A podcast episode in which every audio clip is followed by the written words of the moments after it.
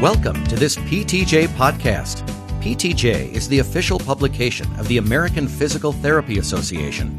PTJ disseminates basic and applied science related to physical therapy, contributes evidence to guide clinical decision making, and publishes scholarly perspectives from around the world. Welcome to PTJ's The Bottom Line for December 2010. I'm Donovan Stutel along with Dave Courvoisier. Bottom lines translate the findings of selected research articles for clinical practice. Bottom lines are not intended to substitute for a critical reading of the original articles. These bottom lines were written by the authors of their respective articles. Our first bottom line summarizes a pilot study examining the effectiveness of physical therapy as an adjunct to selective nerve root block in the treatment of lumbar radicular pain from disc herniation a randomized controlled trial by Anne Thackeray, Dr. Julie Fritz, Dr. Gerard Brennan, Dr. Faisal Zaman, and Dr. Stuart Willick. First, what do we already know about this topic? Lumbar radicular pain, or sciatica, is often treated with epidural steroid injections followed by physical therapy, but the effectiveness of a combined approach is unknown. What new information does this study offer? The addition of physical therapy as an adjunct to the epidural steroid injection did not show an added benefit. Nearly half of the participants had been non responsive to physical therapy treatment prior to the injection, which may have created a bias against the potential benefit of physical therapy after injection. If you're a patient, what might these findings mean for you? If prior physical therapy for sciatica was unsuccessful, receiving additional physical therapy following an injection is unlikely to be more beneficial than receiving the injection alone. Our next bottom line summarizes cross cultural differences in knee functional status outcomes in a polyglot society represented true disparities not biased by differential item functioning. By Daniel Deutscher, Dr. Dennis Hart, Dr. Paul Crane, and Dr. Ruth Dickstein. What do we already know about this topic?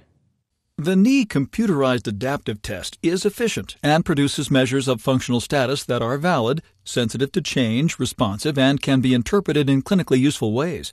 The computerized adaptive test has a negligible differential item functioning impact for patients who speak English in the United States when compared with patients who speak Hebrew in Israel, which supports the validity of the Hebrew translation.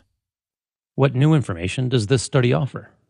The knee computerized adaptive test found a negligible differential item functioning impact for patients in Israel who spoke Hebrew compared with patients in Israel who spoke Russian, which supports the validity of the Russian translation. Differences in functional status between patients who speak Hebrew and those who speak Russian are likely to represent true differences that are not biased by differential item functioning. If you're a patient, what might these findings mean for you? This research suggests that the knee computerized adaptive test is an appropriate measure for use in future studies of treatment effectiveness, regardless of the cultural origin of the participants. Such studies may help identify ways to improve functional status outcomes for patients with knee impairments. Our last bottom line summarizes determinants of social participation with friends and others who are not family members for youths with cerebral palsy by Dr. Lin Linju Kang, Dr. Robert Palisano, Dr. Margot Orlin, Dr. Lisa Chiarello, Dr. Gillian King, and Dr. Marcia Polansky. What do we already know about this topic? Youths with cerebral palsy have been reported to participate mainly in home based leisure and recreational activities and have limited social opportunities with friends and other persons outside the family. What new information does this study offer?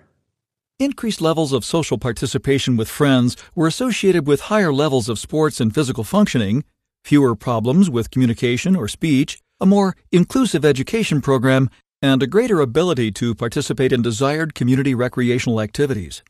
Youths with cerebral palsy engaged in more activities with others outside their family if their parents had a higher level of education. If you're a patient, what might these findings mean for you?